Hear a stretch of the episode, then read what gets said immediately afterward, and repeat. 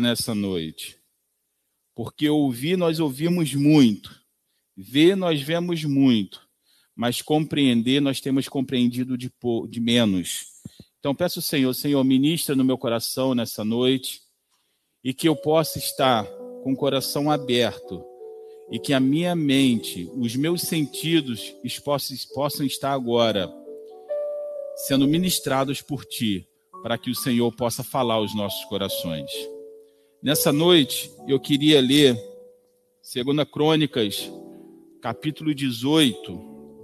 É uma leitura um pouco extensa, mas é uma história que não dá para fazer lá pela metade. A gente precisa ler para que as pessoas possam entender.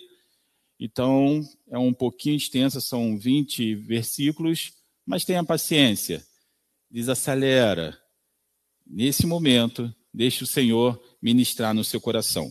Diz assim: Durante dois anos que se seguiram, houve paz entre Israel e Síria. Contudo, no terceiro ano, Josafá, rei de Judá, foi visitar o rei Acabe de Israel. Acabe questionou aos seus oficiais e servos: Bem sabeis que Ramó, Ram, Ramote de Gileade nos pertence e, nos, e nós nada fizemos para tomá-la das mãos do rei da Síria. E ordenou a Josafá: Queres vir comigo à guerra em Ramate de Gileade? Ao que Josafá respondeu ao rei de Israel: Eis que a batalha será a mesma para mim como para ti para o meu povo como para o teu povo, para os meus cavalos como para os teus cavalos. No entanto, Josafá sugeriu ao rei de Israel: rogo-de que antes consulte a palavra do Senhor. O rei de Israel reuniu os profetas em número de 400 aproximadamente e lhes consultou: devo ir atacar Ramó de Gileade ou é melhor deixar de fazê-lo? Diante do que eles responderam: ataca, porquanto o Senhor a entregará nas mãos do rei. Quando Josafá questionou: Porventura não existe aqui nenhum outro profeta, servo do Senhor, por intermédio de quem possamos conhecer a vontade de Deus? O rei de Israel respondeu a Josafá: Ainda um profeta pelo qual se pode consultar o Senhor, mas eu o odeio, pois jamais profetiza bons presságios ao meu respeito, mas sempre desgraça. Ao que prontamente Josafá replicou: Não fale desse modo, ó rei. Então o rei de Israel mandou chamar um oficial e ordenou: Traz-me depressa Micaias, filho de Inlá. O rei de Israel e Josafá, rei de Judá, vestidos seus trajes reais, estavam assentados cada um num trono na praça à entrada da porta de Sharon, Samaria. E todos os profetas é, preocupados em servi-los, profetizavam em frente deles. Um dos profetas, chamado Benquená, Zedequias, filho de Quená, produziu para si um chifre de ferro e declarou a Acabe: Assim diz o Senhor: com este chifre o Senhor lutará contra os sírios e os derrotará completamente. E todos os demais profetas seguiram esse auspício e profetizaram o mesmo destino. Eles exclamavam: Sobe contra Ramá de Gileade e triunfarás, porquanto o Senhor a entregará nas mãos do rei. Enquanto isso, o mensageiro que fora chamar Micaias lhe sugeriu: Os profetas são unânimes em afirmar prognóstico favorável ao rei. Procure, portanto, falar como eles e profetize o sucesso do rei e de sua campanha. Entretanto, Micaias contestou: Tão certo como vive o Senhor, juro pelo seu nome, que falarei apenas o que o Senhor me ordenar. Quando chegou à presença do rei, ele se indagou: Migais, devemos ir à guerra contra Ramá de Gileade ou não? Ao que prontamente lhe respondeu: Ataca e será bem-sucedido, porquanto o Senhor o entregará na, na mão do rei. Diante disso, o rei lhe questionou: Quantas vezes terei que te fazer jurar que não me fale senão a verdade em nome do Senhor. Então o profeta declarou: Vi todo Israel disperso por muitas colinas, como ovelha que não tem pastor. E disse, e disse o Senhor: Este não tem Senhor, volte cada um em paz à sua casa. E o rei de Israel afirmou a Josafá: Eu não te adiantei que ele só profetiza, que ele não profetiza o bem a meu respeito, mas somente o mal? Micaias acrescentou: Ouve a palavra do Senhor. Viu o Senhor sentado no seu trono e todo o exército celestial em pé junto a ele, e à sua direita e à sua esquerda. Então o Senhor indagou: Quem enganará Acabe a fim de que ataque Ramode de Gileade e encontre a morte lá? E alguns anjos davam uma interpretação, mas outros sugeriram ideias diferentes, até que finalmente um espírito colocou-se diante do Senhor e disse: Sou eu que haverei de enganá-lo. E o Senhor lhe questionou: De que modo pretende realizar isso? Ao que ele respondeu: Eu serei, eu sairei e serei um espírito mentiroso na boca de todos os profetas do rei. Ao que o Senhor afirmou: Tu o enganarás e ainda prevalecerás. Sai e faz o que deves fazer. Agora, portanto, o Senhor colocou um espírito mentiroso na boca de todos esses teus profetas, mas o Senhor é quem pronuncia contra ti a desgraça.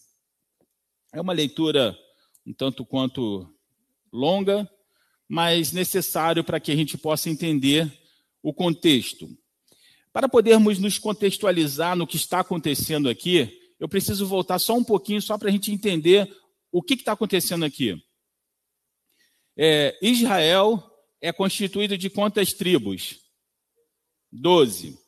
Então, Israel era um reino de doze tribos. Só que houve uma divisão por causa do pecado de, é, de Salomão, houve uma divisão. Então agora você vai ter reino do norte e reino do sul.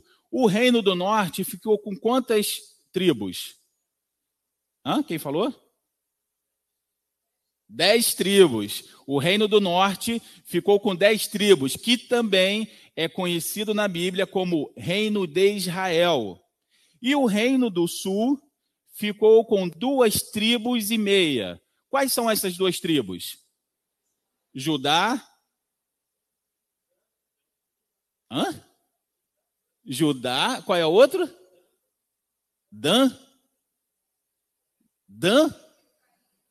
Efraim. Hã?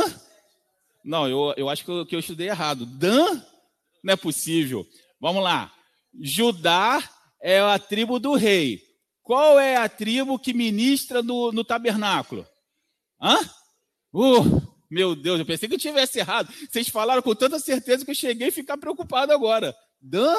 Não. Então vamos lá. Judá, Levi e meia tribo de Benjamim. Esses ficaram no Reino do Sul. É, durante um tempo eles ficaram em guerra. Então, no Reino do Norte ficou conhecido como o Reino de Israel. E o Reino do Sul ficou conhecido como o Reino de Judá. Amém? Capital do Norte, Samaria. Capital do Sul, Jerusalém. Então, quando houve essa divisão, havia guerra entre o reino de Israel, entre Israel e Judá. Só que nessa questão aqui, no reinado de Josafá, Josafá não queria guerra. Josafá, na verdade, ele tinha um coração que queria reunir novamente o povo, até, até porque eles estavam lutando entre irmãos, então ele não queria essa guerra. E o reino do norte, só que tem um problema: o reino do norte, o reino de Israel, tornou-se completamente idólatra. O reino do norte, ou o reino de Israel, não vai ter na sua história nenhum rei que faça o que é reto aos olhos do Senhor. Todos são reis perversos, todos são reis idólatras. Já no reino do sul, onde vem Josafá, que Josafá era, reino, era rei do, de, de Judá, já no reino do sul, houve muitos reis, até Josafá, houve muitos reis que faziam o que era reto aos olhos do Senhor.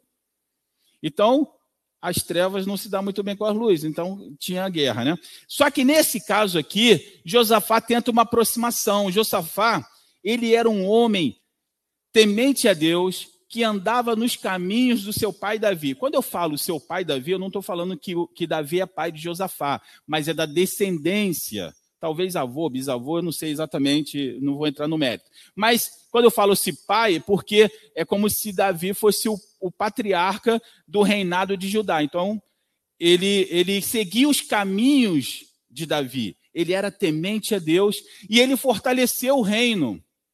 Só que existia mais uma forma de fortalecer o reino. Além de você colocar lá é, armar as, as, as fronteiras, fortificações, existia mais uma forma, que é através de casamentos. Quando o meu reino, eu, pro, eu, eu proponho que o meu filho se case com a filha dele, que é outro reino, nós criamos uma aliança e isso impede que eu ataque ele, que ele me ataque. Então Josafá faz isso. Josafá, ele pega o seu filho e vai, vai ter um matrimônio com a filha de Acabe, que é Jezabel, que vai ser um prejuízo para ajudar, mas isso é uma outra história.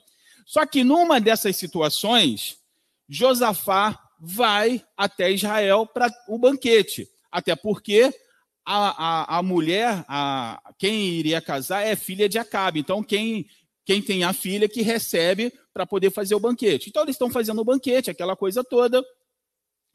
E aí, de repente, Acabe se manifesta e fala assim: Olha, estou afim de atacar de é, Ramote de Gileade.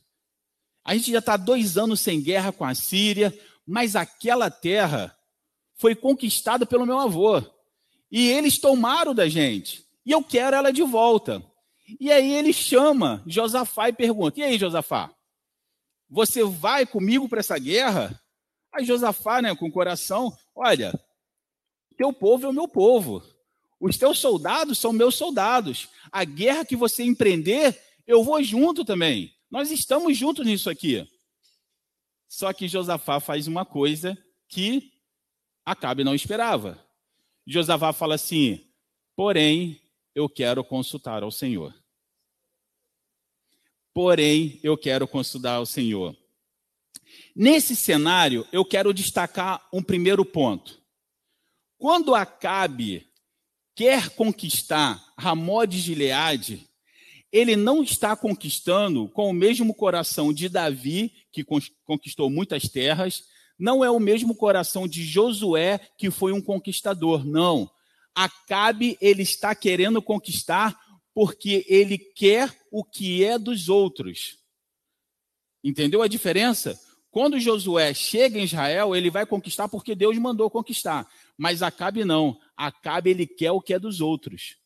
A prova disso foi quando ele andando e ele viu uma vinha. Todo mundo sabe o que é uma vinha, não sabe?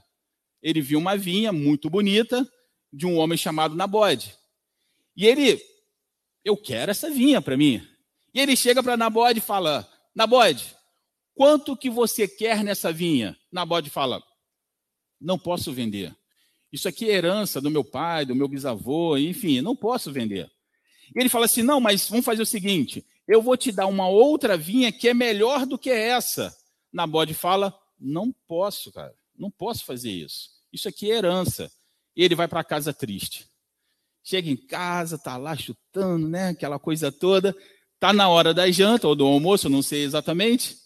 E ele fala: não quero comer. Aí a mulher dele, Jezabel, chega para ele e fala assim: ué, o que está acontecendo com você? Por que, que você não quer comer? Eu não quero comer porque eu queria aquela vinha, e ele não quer me dar a vinha. Então você percebe que tem. Eu, eu, eu, consigo ver a Cabe assim, como uma, uma criança mimada, sabe? Eu quero aquilo ali para mim. Cobiça, totalmente cobiça. Ele precisava da vinha. Se ele falou que tinha uma vinha melhor que daria por aquela ali, cobiça. Exatamente. Jezabel olha para ele e fala assim: Ei, você é o rei, vai ficar aí desfalecendo? Deixa que eu vou resolver esse caso aí. E aí eu não vou entrar muito no mérito, a questão é que ela levanta um, um, uma, uma calúnia contra Nabode, as pessoas apedrejam Nabode, mata Nabode, e ela chega para ele e fala o quê? Pode tomar posse da vinha, porque Nabode já não existe mais. Então você vê que a questão dele querer tomar Ramó de Gileade não é porque ele era um conquistador, é porque ele queria o que era dos outros. E agora ele vai chamar quem para poder entrar nessa situação? Josafá, porque ele viu em Josafá a pessoa que poderia facilitar o que ele queria ter, da mesma forma como a mulher dele facilitou o que ele queria ter. Agora ele chama, só que Acabe não contava, queria pedir para poder consultar o Senhor. E, é, e, é, e, o texto é assim: No entanto, Josafá sugeriu ao rei de Israel: rogo-de que antes consulte a palavra do Senhor. e o rei de Israel reuniu os profetas em número de 400. Essa questão de consultar o Senhor, isso foi uma coisa que ele aprendeu com Davi. Eu estava falando com as crianças quinta-feira, Davi foi o único rei na Bíblia que nunca perdeu uma batalha. Ele nunca perdeu uma guerra e foi um dos reis que mais empreendeu combate na vida, mas nunca perdeu. Por quê? Todas as vezes que ele ia para uma guerra, ele perguntava ao Senhor: Senhor, devo ir? O Senhor falava: Vai. Não, não vai. Vai pela retaguarda. Não, vai pelos flancos. E ele obedecia. Ele é considerado um dos maiores estrategistas de guerra, mas a estratégia dele vinha de Deus. Por isso que ele era invencível nas guerras. E Josafá aprendeu isso com ele. Então Josafá fala assim: Não, eu vou consultar o Senhor. Não é porque você quer, não. Aí chamou os 400. Devo ir atacar Ramó de Gileade, ou melhor, deixo ou deixo de atacá-lo? Diante do que eles responderam, ataca, porquanto o Senhor a entregará nas suas mãos. Quantos profetas Acabe chamou? 400. Imagine 400 pessoas falando o que você quer ouvir. É invencível, né? Olha, eu acredito que muita coisa aconteceu em Israel, muita coisa aconteceu em Judá. Mas a minha pergunta é: por que, que esse episódio em específico está escrito na Bíblia? Preste atenção. Para nos ensinar, nos dias de hoje, que não é a quantidade de pessoas falando a mesma coisa que vai definir uma verdade não é a quantidade de pessoas falando a mesma coisa que vai definir uma verdade. Estamos consumindo informações demais.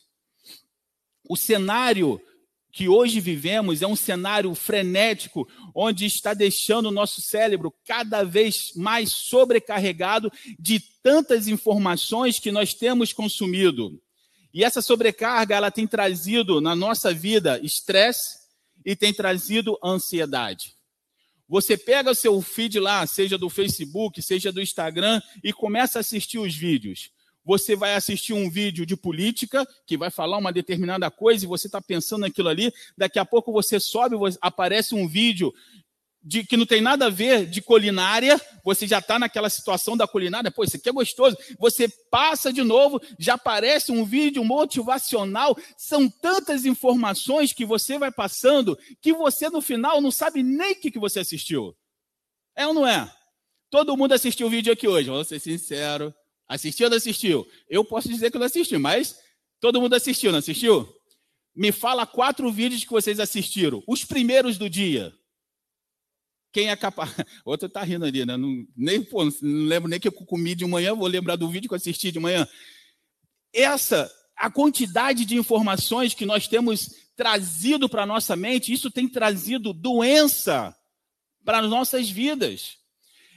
Para exemplificar melhor, é como se é como se nós, nosso corpo, se a gente estivesse nos alimentando no café da manhã, no almoço, na janta, tivemos, tivéssemos alimentando de fast food. Maravilhoso, né? Um hambúrguer, alface, queijo molho especial. Você está comendo isso o dia inteiro, todos os dias. Esses alimentos podem até saciar a sua fome, mas ela trará prejuízo à sua saúde, sim ou não? Essa quantidade de informações que você está tendo, que você está sobrecarregando o seu, o seu cérebro, pode até matar sua vontade, sua curiosidade, mas está trazendo um grande prejuízo para as nossas vidas. Eu vou chegar lá, calma. Tá vendo? É essa a questão. A, a, rápido, rápido. Calma, vou chegar lá. Essa questão de, de nós é, nos entorpecermos tanto com informação. Eu vou, eu vou dar um exemplo. Eu estava conversando com o Marco aqui agora. Você pega, fica lá 20 minutos assistindo o vídeo. 20 minutos. Vendo vídeos diversos. Agora você desliga o vídeo e vai ler um livro. Duvido que você consiga. Duvido que você consiga. A sua mente vai estar onde? Talvez no segundo, no terceiro vídeo que você assistiu, porque você não consegue se concentrar por causa da quantidade de informação que nós estamos absorvendo. A quantidade de informação que temos consumido tem nos entorpecido de tal forma que, não, que nós, não nós não estamos conseguindo nos concentrar. Hoje, nós temos ou não um grande problema de concentração? Agora, deixa eu fazer uma pergunta para você. A palavra de Deus diz: medite na palavra dia e noite. Nesse ritmo acelerado de informação, você consegue meditar na palavra de Deus? Seja sincero. Tá, eu vou tirar a palavra de Deus, vou deixar de lado. Nesse ritmo que você de informação, você consegue estudar para uma prova? Nesse ritmo de informação, você consegue fazer um trabalho lá da faculdade?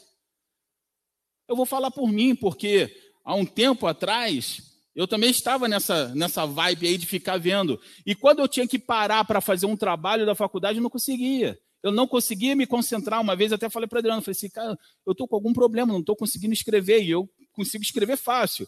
E eu não estava conseguindo escrever, eu não estava conseguindo me concentrar, até que eu entendi. O que está acontecendo comigo é excesso de informação. Você tem tanta informação, mas você não consegue sintetizar a informação em um processo. Preste atenção, porque a quantidade de informação é para entorpecer o seu cérebro, para que você não possa ouvir a palavra de Deus. São os 400 é, profetas falando o que você quer ouvir. São os 400 profetas trazendo uma boa palavra que te deixa, que vai né, te dar aquela dopamina no cérebro, você vai se sentir bem, que não é diferente da pessoa que é viciada em entorpecentes químicos. Quem, quem é viciado em entorpecente químico, por quê? A dopamina dá o quê? Aquela sensação de bem-estar, não é isso? E aí, o vídeo que você está assistindo, você assiste um, você sente aquela né, legal, caramba, isso aqui de motivação, vou sair amanhã fazendo um monte de flexão. Né, né. Pronto, você já viu outro vídeo, já acabou isso. Porque são picos que estão tá acontecendo. Isso se chama consumir informações rápido demais em consumir informações rápido demais. Você não consegue entender o que a Bíblia quer dizer lendo dez minutinhos e acabou. Mas aí o que, que nós fazemos?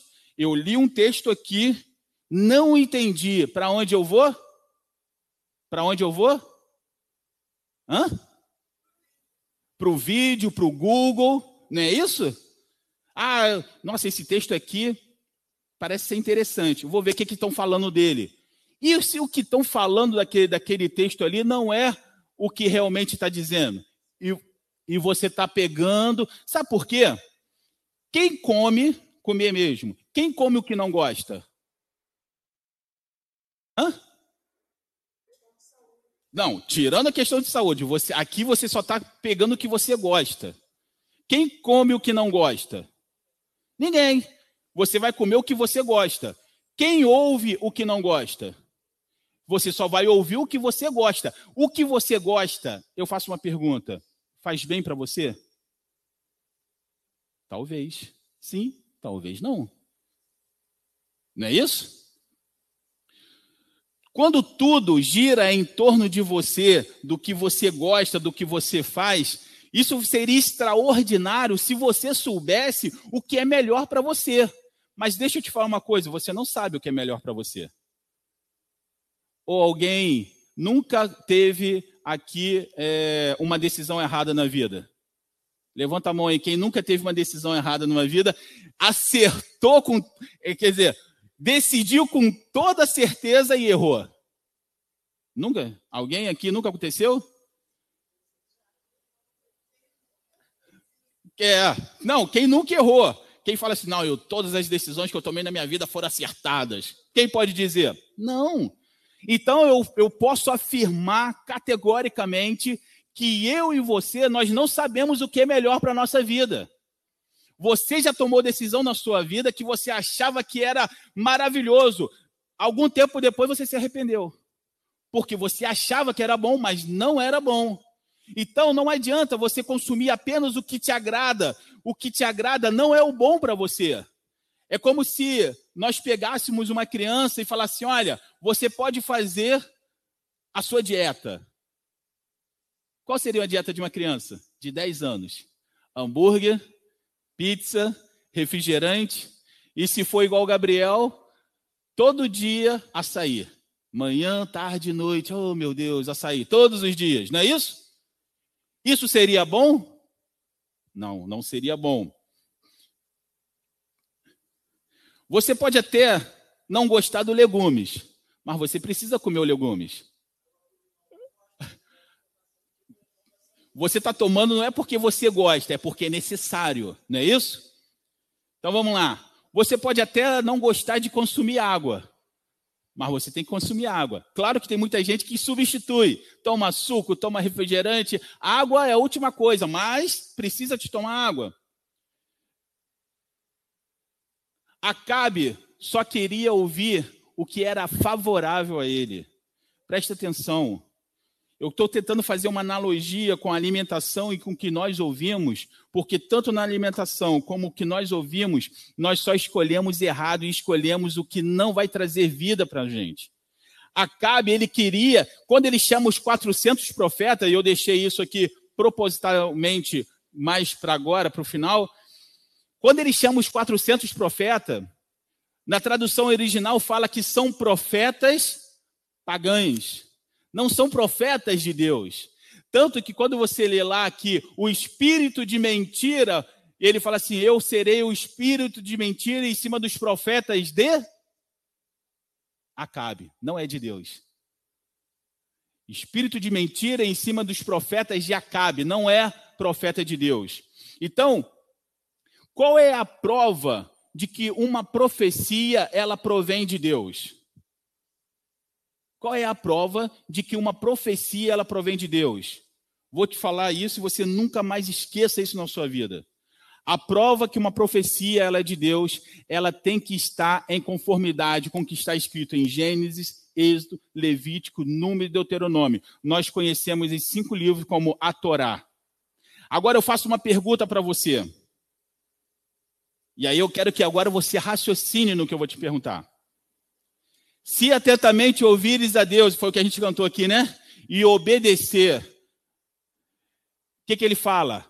Você não correrá atrás de bênçãos, a bênção correrá atrás de você. E a palavra de Deus diz assim: se atentamente ouvir a minha voz e os meus mandamentos, um de vocês perseguirá cem, cem de vocês perseguirá mil, e mil de vocês perseguirá dez mil. No entanto, se vocês desobedecerem a minha voz, Cem do inimigo, um do inimigo perseguirá a cem do seu exército. Cem do inimigo perseguirá a mil do seu exército. Agora vamos ver se essa profecia vai, que vai dar tudo certo, se ela se aplica aqui. Acabe era um rei idólatra.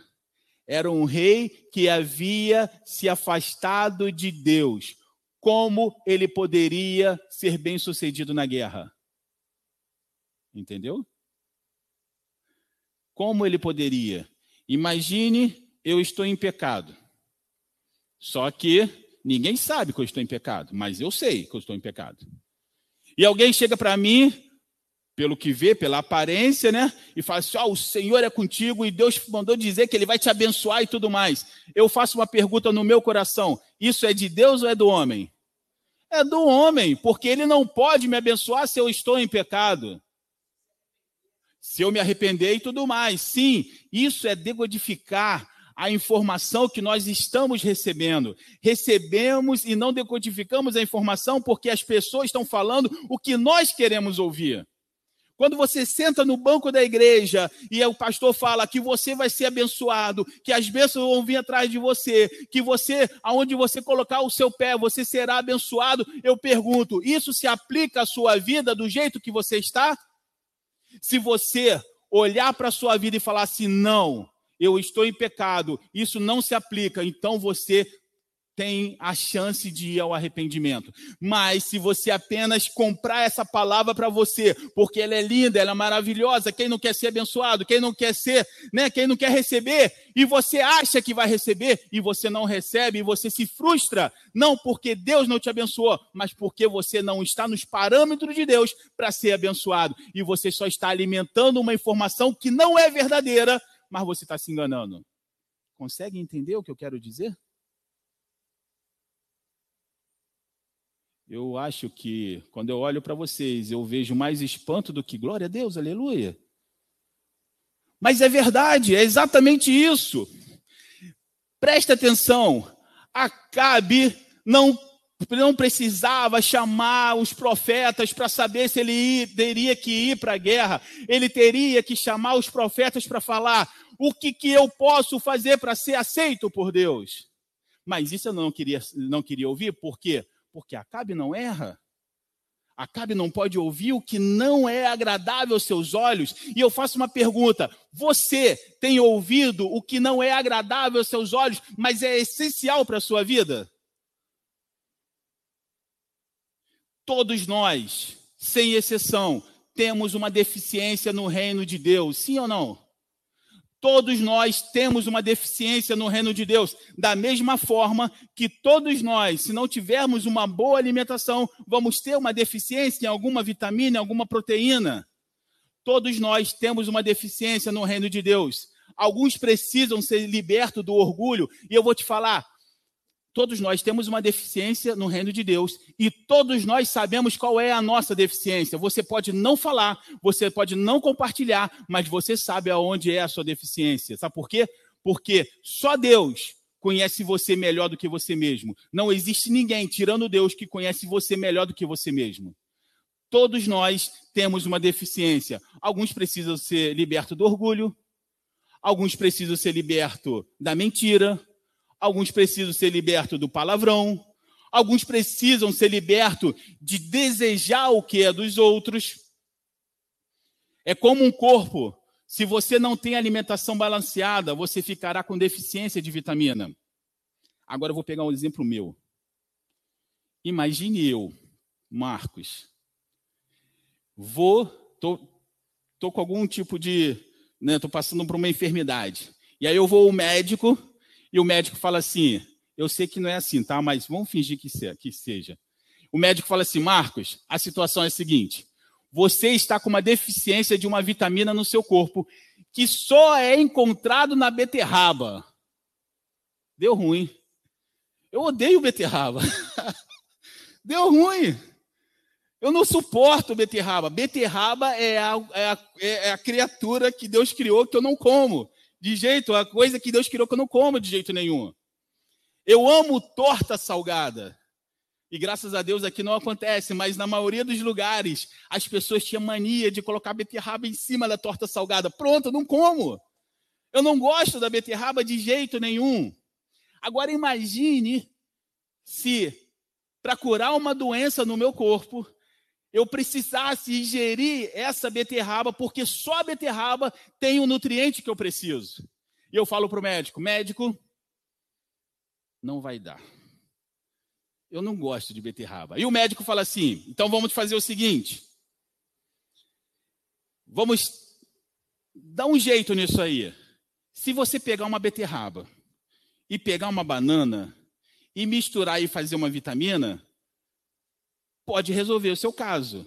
Aí eu falo, ah, aí sim, aí eu posso, porque eu vou misturar a beterraba com a banana, aí eu tomo a primeira vez, só que ainda está com gosto da beterraba. Eu falo, ah, sabe o que eu vou fazer? Eu vou colocar a beterraba, vou colocar banana, vou colocar maçã, vou colocar mamão e vou tomar. O que, que eu estou fazendo? Eu estou misturando o que eu deveria alimentar como prioridade na minha vida porque eu não suporto a beterraba. Então eu misturo com um monte de coisa, ela não vai ter a propriedade que ela precisa do meu corpo, mas eu misturo um monte de coisa porque eu estou me enganando que eu estou me alimentando. A palavra de Deus é a mesma coisa. Nós não queremos ouvir a correção. Então a gente muda um pouquinho, mistura um pouquinho, coloca ali um quê de autoajuda, coloca ali um quê de você pode, coloca ali um quê de não sei o que lá. No final, aquela palavra que deveria modificar a sua vida, ela já não está fazendo tanta diferença, porque ela está tão misturada que ela já não está fazendo tanto efeito mais. Faça uma análise no mundo em que vivemos e pergunte se o que eu estou falando é mentira. Porque nós não estamos preparados, ou não fomos preparados para ouvir o que nós precisamos e não o que nós queremos. A nossa vida espiritual não é diferente. Acabe não precisava de homens dizendo como que ele iria para a guerra. Acabe precisava de homens que chamasse ele ao arrependimento. Mas isso ele não queria ouvir. Só tinha um que poderia falar, e esse um ele não queria ouvir. E ele começa a frase dizendo o quê? Existe um que eu odeio, porque eu não gosto do que ele fala para mim.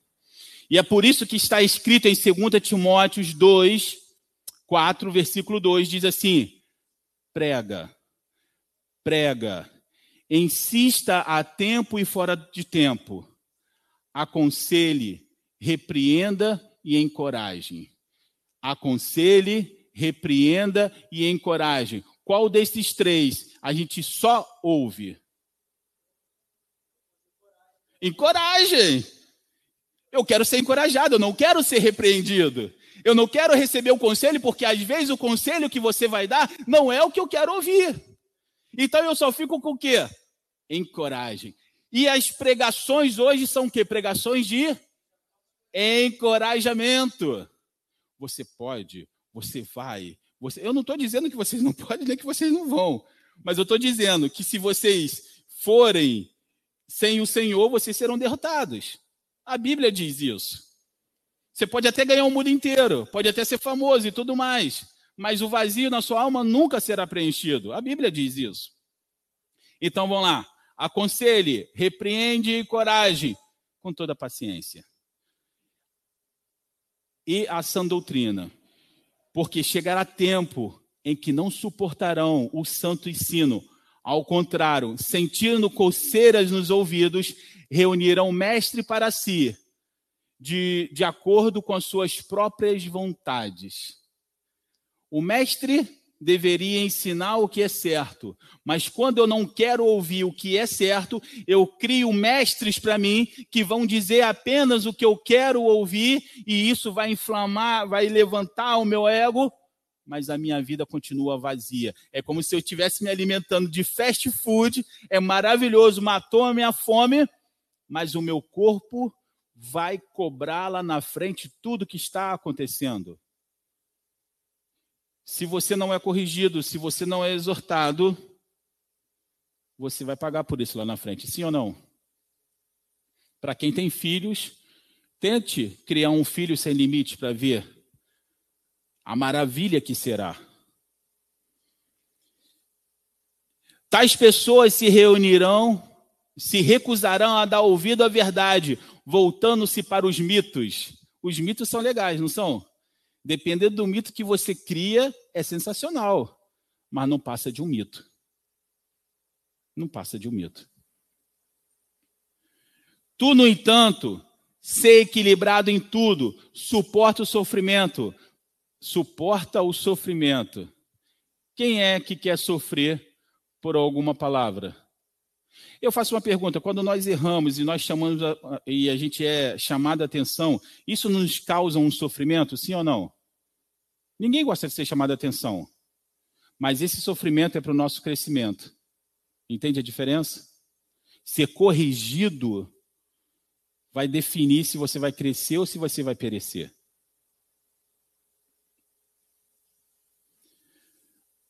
Faz a obra de um evangelista e cumpre o seu ministério.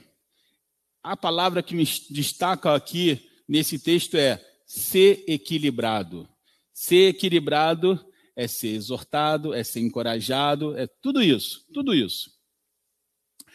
Mas voltando aqui para aquela lista que nós fizemos, lembra que eu falei do orgulho, da mentira, do palavrão? Lembra que eu falei? Voltando aqui para aquela, aquela lista que fizemos,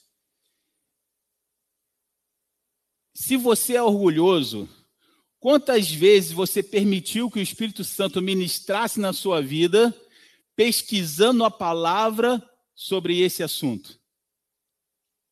Cada um de nós temos uma deficiência, não temos? Pensa na sua deficiência aí. E pensa quantas vezes você foi na palavra de Deus para ser ministrado nessa deficiência. Ou se foi na palavra de Deus, ser forte e corajoso, como o irmão falou. Se você mente, quantas vezes você permitiu o Espírito Santo ministrar na sua vida a partir de pesquisa sobre mentira? Hã? Se você fala palavrão, quantas vezes você permitiu o Espírito Santo ministrar na sua vida a partir de pesquisas do que a Bíblia fala sobre palavrão? Sabe por que, que a gente não faz isso? Vou voltar para a beterraba aqui. Eu falei que eu odeio beterraba, mas eu tenho certeza que tem um monte de gente que gosta de beterraba e vai falar assim: Pastor, isso é um absurdo, a beterraba é maravilhosa. Nós temos a facilidade de cobrar dos outros o que para a gente não é um problema. Nós temos a facilidade de cobrar dos outros o que para a gente não é um problema. Mas o que para mim é um problema, eu nem toco no assunto. Não é isso? Eu nem quero saber. Mas se eu. Vamos lá. Alguém chega para mim e fala assim, mas Marco, a beterraba é tão maravilhosa e a, a, outra pessoa precisa comer banana e eu amo banana. Eu falo, mas a banana é maravilhosa? Claro, eu posso cobrar de alguém o que para mim é fácil. Mas a pergunta é, você tem cobrado de você o que é difícil para você? Você tem buscado, às vezes a gente busca um monte de estudo, né? um monte de coisa, mas eu faço uma pergunta para você. Dentro da sua deficiência, você tem buscado o assunto que vai de encontro o que você não quer ouvir? De encontro o que você, a deficiência da sua vida? Quantas vezes, se você é orgulhoso, você foi procurar alguma coisa que fale sobre o orgulhoso? Quantas vezes, se você mente, você foi procurar alguma coisa, um vídeo que fale sobre a mentira? Agora, se eu não minto, eu vou mandar um monte de vídeo para vocês, porque não é um problema para mim. E eu posso assistir todos eles. Se eu não sou orgulhoso, eu posso mandar um monte de vídeo para vocês, porque isso não é um problema para mim. Agora, se eu cobiço, é um ponto que eu não posso tocar. Então é melhor nem falar. Porque o que eu falar vai estar tá batendo primeiro aqui para depois em vocês. Está entendendo? Por isso que a gente precisa nos, nos saber como nos alimentar. A questão é, talvez vocês possam olhar, ouvir a palavra de hoje e falar assim, poxa, essa palavra foi legal, foi boa. A minha pergunta é, quanto tempo essa palavra vai ficar na cabeça de vocês? Ou será que amanhã já se esqueceu tudo o que foi dito? Ou no final da noite já se esqueceu de tudo que foi dito? Se isso acontecer, foi uma perda de tempo. Minha, sua, sei, mas foi uma perda de tempo. Porque a palavra, ela precisa ser remoída nos nossos corações. Eu não estou interessado se uma palavra que eu ministro ela é bonita ou eu estou interessado o quanto tempo essa palavra vai estar ministrando no coração de cada um, porque é isso que vai fazer a diferença na vida das pessoas. Motivacional é assim, é instantâneo, mas o que faz a diferença, vou pegar aqui nosso irmão que é um atleta. Se eu fizer uma academia uma vez por semana, eu vou ter o preparo físico que você tem? Para você ter o preparo físico que você tem, você tem que treinar bastante, não tem? É todo dia, uma constância. Isso faz a diferença. Nós estarmos constantes na palavra do Senhor. E para finalizar, quando tudo isso aconteceu, então Josafá questionou: Porventura não existe aqui nenhum outro profeta, servo do Senhor, por intermédio de quem possamos conhecer a vontade de Deus? E o rei de Israel respondeu a Josafá: Ainda um profeta pelo qual se pode consultar o Senhor, mas eu odeio, pois jamais profetiza bons presságios ao meu respeito, mas sempre desgraça, ao que prontamente Josafá replicou: Não fale assim, meu rei, chame ele. Então o rei de Israel mandou chamar um oficial e ordenou: Trazei-me Micaías, filho de Elá. E ele traz o, o profeta. E sabe o que, que acontece quando o profeta chega lá? Sabe o que, que acontece naquela situação? Bom, isso é uma palavra para a semana que vem. Na semana que vem a gente descobre o que, que acontece e o que, que a gente pode aprender um pouquinho mais. Por hoje, eu acho que é o suficiente para que nós possamos remoer a palavra do Senhor nos nossos corações. Amém?